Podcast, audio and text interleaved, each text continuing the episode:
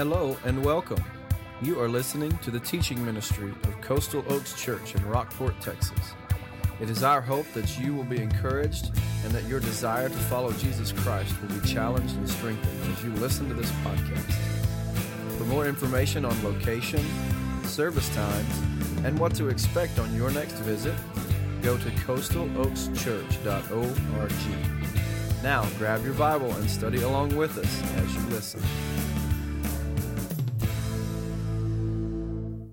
Right, if you have your Bible open to Acts chapter 6, it's good to see you this morning.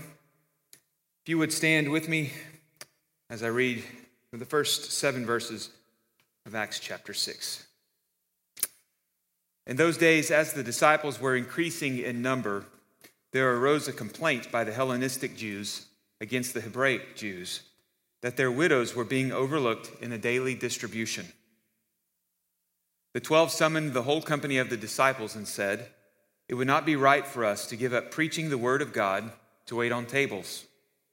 Brothers and sisters, select from among you seven men of good reputation, full of the Spirit and wisdom, whom we can appoint to this duty. But we will devote ourselves to prayer and to the ministry of the word. This proposal pleased the whole company, so they chose Stephen, a man full of faith and the Holy Spirit, and Philip, and Prochorus, and Nicanor, and Timon, and Parmenas, and Nicholas, a convert from Antioch. They had them stand before the apostles, who prayed and laid their hands on them. So the word of God spread. The disciples in Jerusalem increased greatly in number and a large group of priests became obedient to the faith. Let's pray together. Almighty God, please help us to understand our roles in the church that you have called us to in order to serve you for your glory and for the church. Lord, I pray that you would fill us with your Holy Spirit, give us wisdom where we lack. Strengthen our faith and grace us with your grace, that we would be empowered to serve you whenever and wherever and however you may call us. Father, as I often pray, what we do not know this morning, teach us. What we have not and we need, provide for us and what we are not, make us for your glory and our good. I pray this in Jesus' name. Amen. Thank you. You may be seated.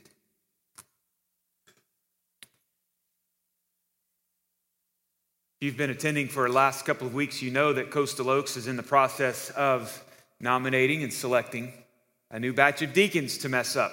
I mean, uh, to set straight, uh, to set me straight.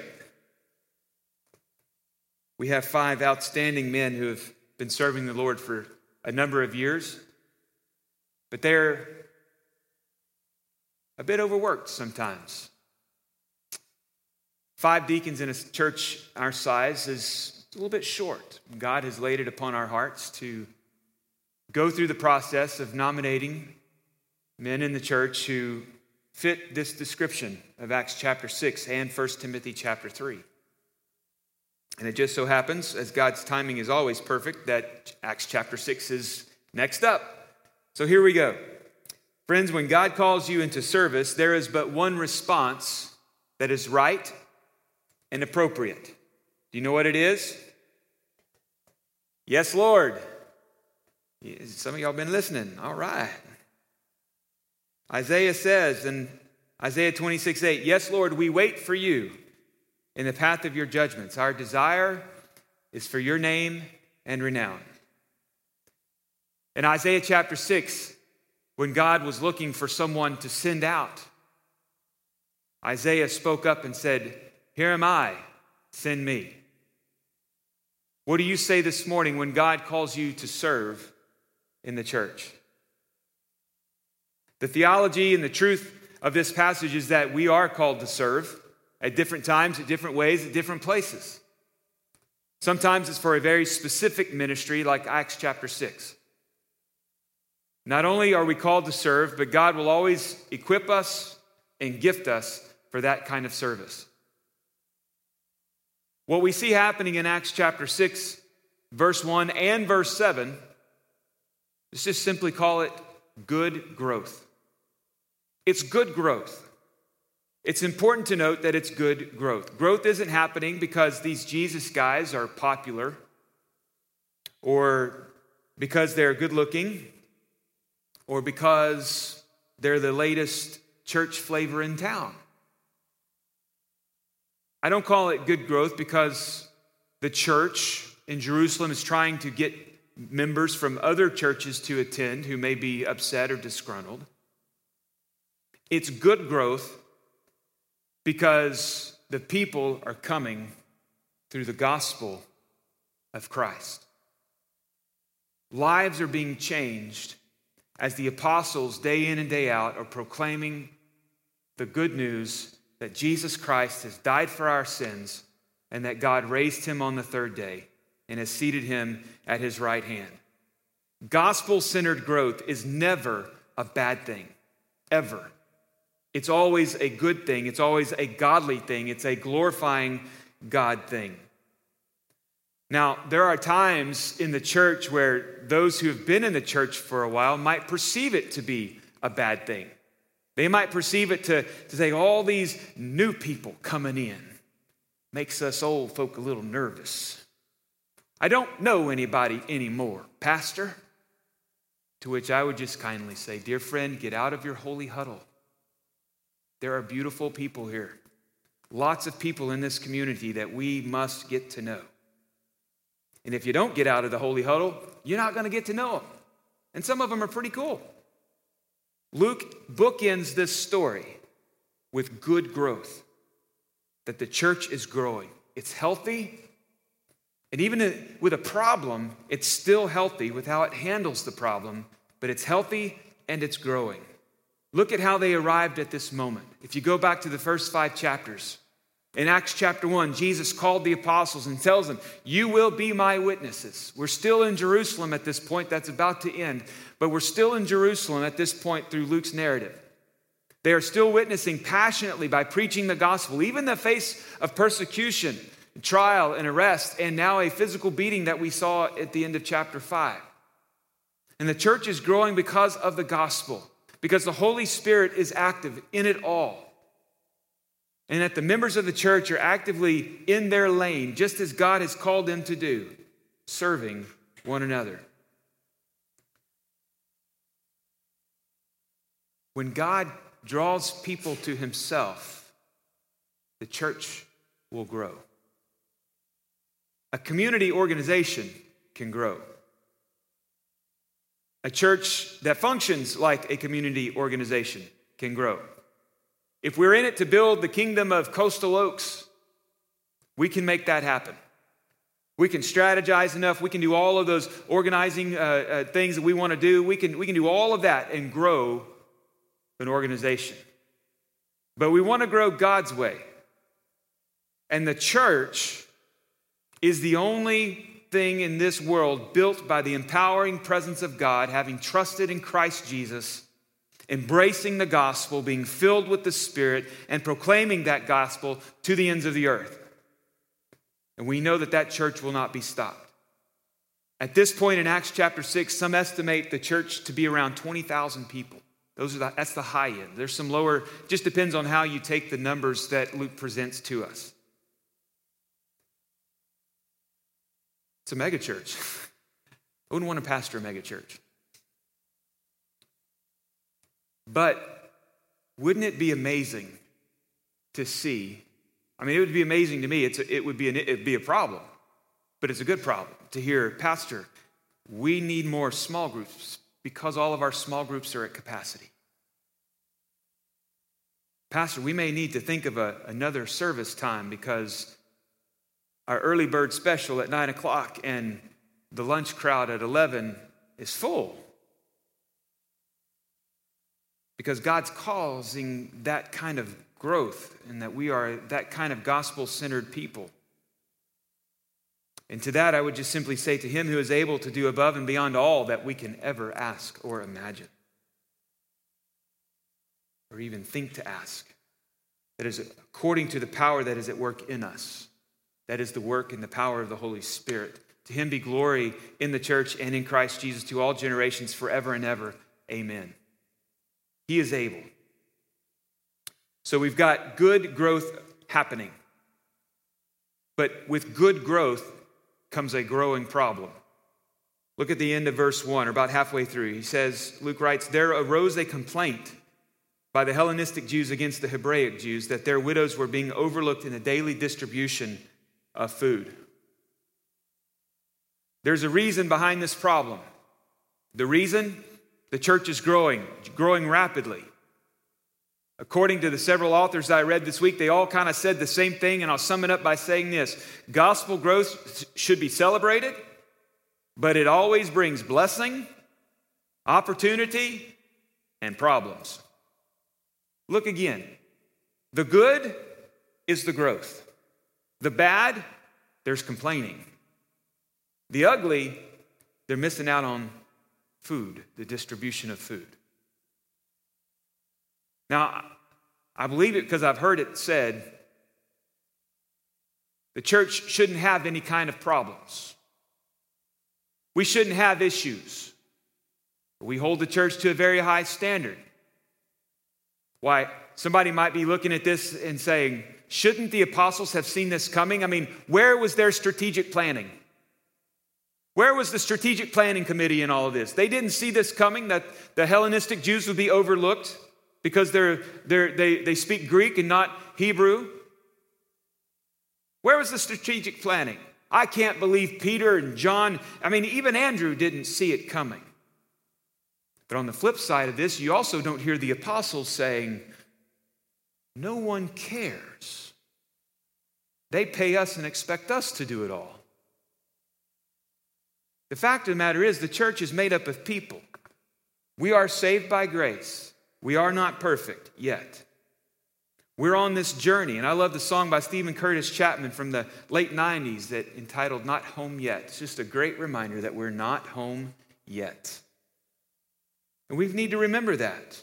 The church in Acts chapter 6 says, as much as we would love to think that the, the church in Acts was perfect in every single way, they are not. And we see here a problem that, if not dealt with correctly and godly, would cause a fraction and division and dissension in the church. This is one of the moments when, because of a great outpouring of God's grace and the movement of the Holy Spirit through the preaching of the gospel and the ministry of the church, that that growth is exploding. John Piper pointed out in one of his sermons about the parable of the net that Jesus taught in Matthew chapter 13 that in that net, in the parable, there's debris, there's bad fish that come in with the good fish. So sometimes growth is not always the kind of growth we're looking for. We saw that in Ananias and Sapphira. They made a huge mistake in lying to the Holy Spirit and lying to God and putting up a front in the church. We'll see it again in another man by the name of Simon the magician who wants to tap into the what he perceives as the magical powers of Peter and John and some of the other apostles. Simon's a bit of an impostor. Even in good churches, strong churches, sometimes we miss the mark. Sometimes we don't see the problem. And so that problem has to be addressed. And I would just simply ask you that when that happens here, don't take off. Stay the course with us and let's grow together through our issues and through our problems. It's encouraging to me when I read Acts chapter 6 that there is a problem that is addressed quickly and godly. Here's the issue it's the Hellenists versus the Hebrews. Now, that may be Greek to you, and that's accurate. The Hellenists are the Greek Jews. They have been spread out. Exile, another time called the diaspora, they, they've spread out. They're not, they were not born in Jerusalem, but they're still full blood Jew. but they don't speak the native, they don't speak the heart language, the Hebrew. They don't even speak Aramaic. Right? They're speaking Greek. And so, hmm, Pastor, they're not from the right side of the tracks. They're not from the right side of town, if you will. Then you've got the, he, the Hebraic Jews. Obviously, they are in Jerusalem, born and raised. They're from there. And there's an issue. Some have said that this, this is an issue of discrimination, and it could be.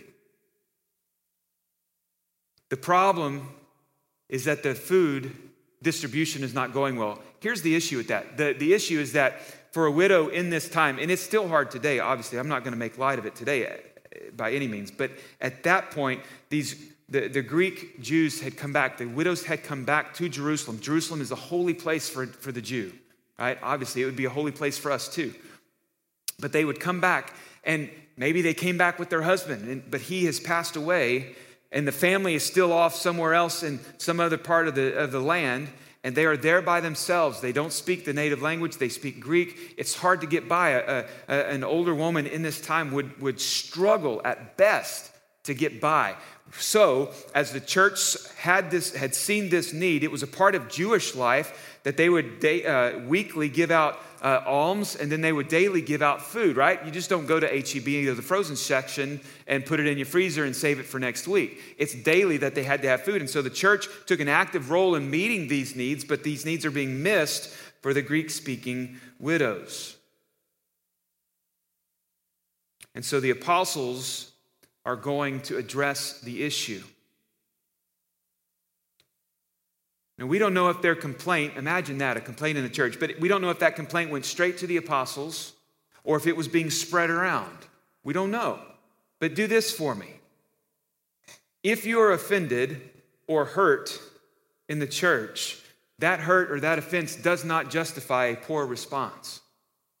We have to respond appropriately. Godly, the godly response is to address the problem and extend forgiveness because we're all saved by grace. Because if that problem continued in Acts chapter 6, then division is the real threat. Dissension, and that's exactly what our enemy and adversary would want. Now, the apostles present this problem in another way. They present it in, in, a, in a different perspective 12 in number.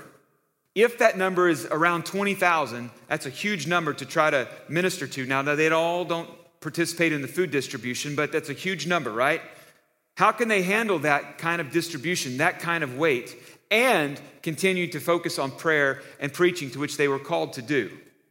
It's not that the task was below them. We'll, you'll remember well John chapter 13, where Jesus washed their feet and taught them how they would be serving.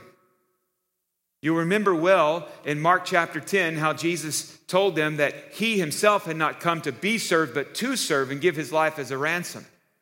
And that they would implement that standard into their own life.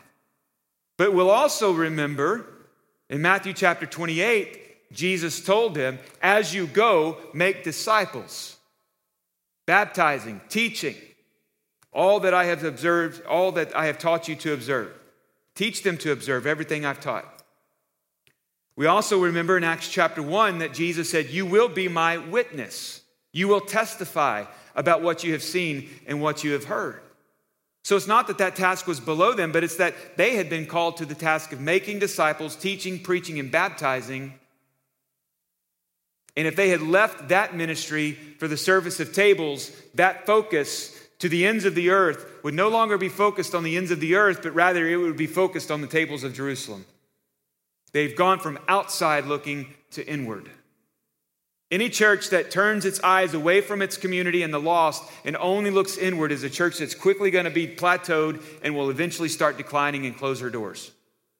We have to maintain a balance of both. And that is the solution to what is happening because there is always space for both inward and outward focus in ministry. We must take care of one another, and yet we must also continue to proclaim the gospel. So here's the proposed solution. The solution the apostles present, I believe, is a spirit led solution. God is leading them. The, the leadership that they offer and that they bring to the table is that it would not be right for them to serve, tables and neglect the calling of God, which is how Jesus had called them to serve and to preach the gospel. They were the only 12 who witnessed his ministry, his death, his resurrection, and his ascension. They are the ones with the gospel message. And if they're serving tables, then they're not telling the story of Jesus. Both tasks are vitally important. In verse 6, uh, excuse me, verse 2 of chapter 6, there is a verb, diakoneo, and it means to serve. It's where we pull our word for deacon. Now, you won't find the name or the title deacon in Acts chapter 6, but many believe that the seven that are chosen here are the first set of deacons in the church. Rather than the title, what you find first is that they are called to serve. Jesus told these disciples, excuse me, these apostles, that their service would be preaching the gospel. Now, these seven are called to serve and wait on these tables. And so the apostles bring the church together, and they have the church, not the apostles select, but the church selects seven men with the following qualities. This is found in verses three and four. The first one is a good reputation. They should be well thought of, well spoken of in the congregation, so that they can meet the approval of the believers. Then they need to be full of the Spirit, that there should be evidence in their life, that their life is transformed by the gospel that's being proclaimed by the apostles. There's evidence of this. Now, how would we know that? In God's providence and His sovereignty, He's provided us Galatians chapter 5, which gives us the fruit of the Spirit. That's where Paul wrote out this is how you know if you're living in the spirit or living in the flesh. And there's a pretty, uh, a pretty large difference in both of those lists. There's not a whole lot of gray area. In fact, there's no gray area between either one of those in Galatians chapter 5. And so they look is there, is there evidence of this man being full of the Spirit? And then he also says he must be full of wisdom. That there must be evidence that this man can, can make a sound judgment when he is pressed and under pressure. And so these seven men that are called out are to oversee this distribution of food, this daily task. And the apostles were able to continue then in their devotion to prayer and the ministry of the word. And so then Luke provides for us in verse 5 the roster. Here's the selection committee. This is what they've come up with, your top seven. Each one of these men meet the criteria. And we need to remember that each one of these men are selected because of the life change that has occurred through Christ Jesus. It's not that they bring something to the table, it's that something was brought to them. And that something was Jesus Christ. Now we have Stephen. We're going to hear a lot about Stephen in Acts chapter 7 and chapter 8. He's a man that's full of faith, he's a man that's full of the Spirit, and he's not going to be afraid to, to step on your toes. In fact, he'll lose his life. He's going to be the first martyr for the gospel. Then we have Philip. We're also going to learn a little bit about Philip. And then we have the rest of the crew. We don't know anything really about them. Luke does, does not give us any more information about these guys other than their names at this point. But the final approval is up to the church. And so the church puts them in faithfully. The problem is solved. These seven start serving as they are called and equipped and empowered by the Holy Spirit to do. And then we see in verse 7 so the word of God spread. The disciples in Jerusalem increased greatly in number, and a large group of priests became obedient to the faith. What a blessing that the church was growing and its good gospel centered growth because of excellent gospel centered ministry and the Holy Spirit at work there arose a problem. It was biblically and accurately and quickly addressed, and the church continues to grow. Hmm, must be something there for us. We're able to see that the apostles were able to maintain the main thing, and that the distribution of food and care for the widows is now being overseen, and the complaining stops. There is peace in the church there is a growing and powerful word of God. So much so that there is a group of Jewish priests who come to faith in Jesus. Friend, a surrendered church, a surrendered church doesn't shy away from conflict, but takes the opportunity to grow and increase its impact with spirit led solutions every time. Solutions that are gospel centered and concerned about God's glory. Here's a couple other things we can learn from this. We need to know when we look at the Hellenistic Jews and the Hebraic Jews that people matter to God. They matter. I love Celeste's testimony and what they're doing there in Thailand. Those little ones, they matter to God. The widow, the orphan, they matter to God. The alien, they matter to God. And ministry comes in all shapes and sizes, and each one is important for the church. You have a role to play in that. Ministry can get messy. Absolutely, it can be messy. But this chapter illustrates for us the importance of what we call lay leadership, lay servant leadership in the local church, where we see a need and fill the need. Whether it's greeting people as they come in for the first time into Coastal Oaks, or it's serving in the nursery like so many of you faithfully do, or in our children's ministry in the, uh, to, to look after our littlest sheep, or serving on Wednesday night with our students. Some of you are going through training on Tuesday nights to lead small groups. Every ministry matters because people matter. Second thing I point out is that good gospel centered growth is our aim, for it brings the most glory to God. Gospel centered growth is our aim, for it brings the most glory to God. We will see gospel centered growth because it is a direct result of gospel of a gospel centered church. If we make the gospel our main thing, we'll see it happen. I'm going to speak more on deacons in a couple of weeks as we get closer to that. But I want to invite you this morning to be praying for the five deacons that we have. They're good men, they're godly men. And God is calling them to increase their number. There are some other men this morning that have an envelope in their hands and they're going to be working and praying through that process this week. That group is going to get back together and meet some more and talk some more and pray some more. In a couple of weeks, we'll look to a, a time where, just as the apostles did in Acts chapter 6, we're going to lay our hands on them. Not like that, seriously, we will lay our hands on them and pray. And God will have called out the called. And these men will be set to serve faithfully as they already do in our church family. One last little point before I close with a story. I just want to say this. You see somebody that's not on staff and they're serving, say thank you. You already say thank you to your staff on our anniversaries. You saw that today. But there's a lot of people that stand at those doors and greet. There's a lot of folks that work back in the nursery and the children's area. There's a lot of folks that work on uh, Wednesday night with student ministry. There's a lot of folks that do a lot of things around here. Say thank you when you see them. Let them know you see them. Be thankful that they're opening the door, saying hello, getting coffee ready for you. I would say there's donuts, but apparently now they're hidden. we'll work on that in staff meeting this week. but say thank you. Say thank you. I read a funny story, kind of a dumb story, but it makes the point well. So I'm going to share it with you because sometimes I just do dumb things. There was a football game. This is why it relates. There's a football game between the little animals and the big animals. The score was 84 to 0 at halftime.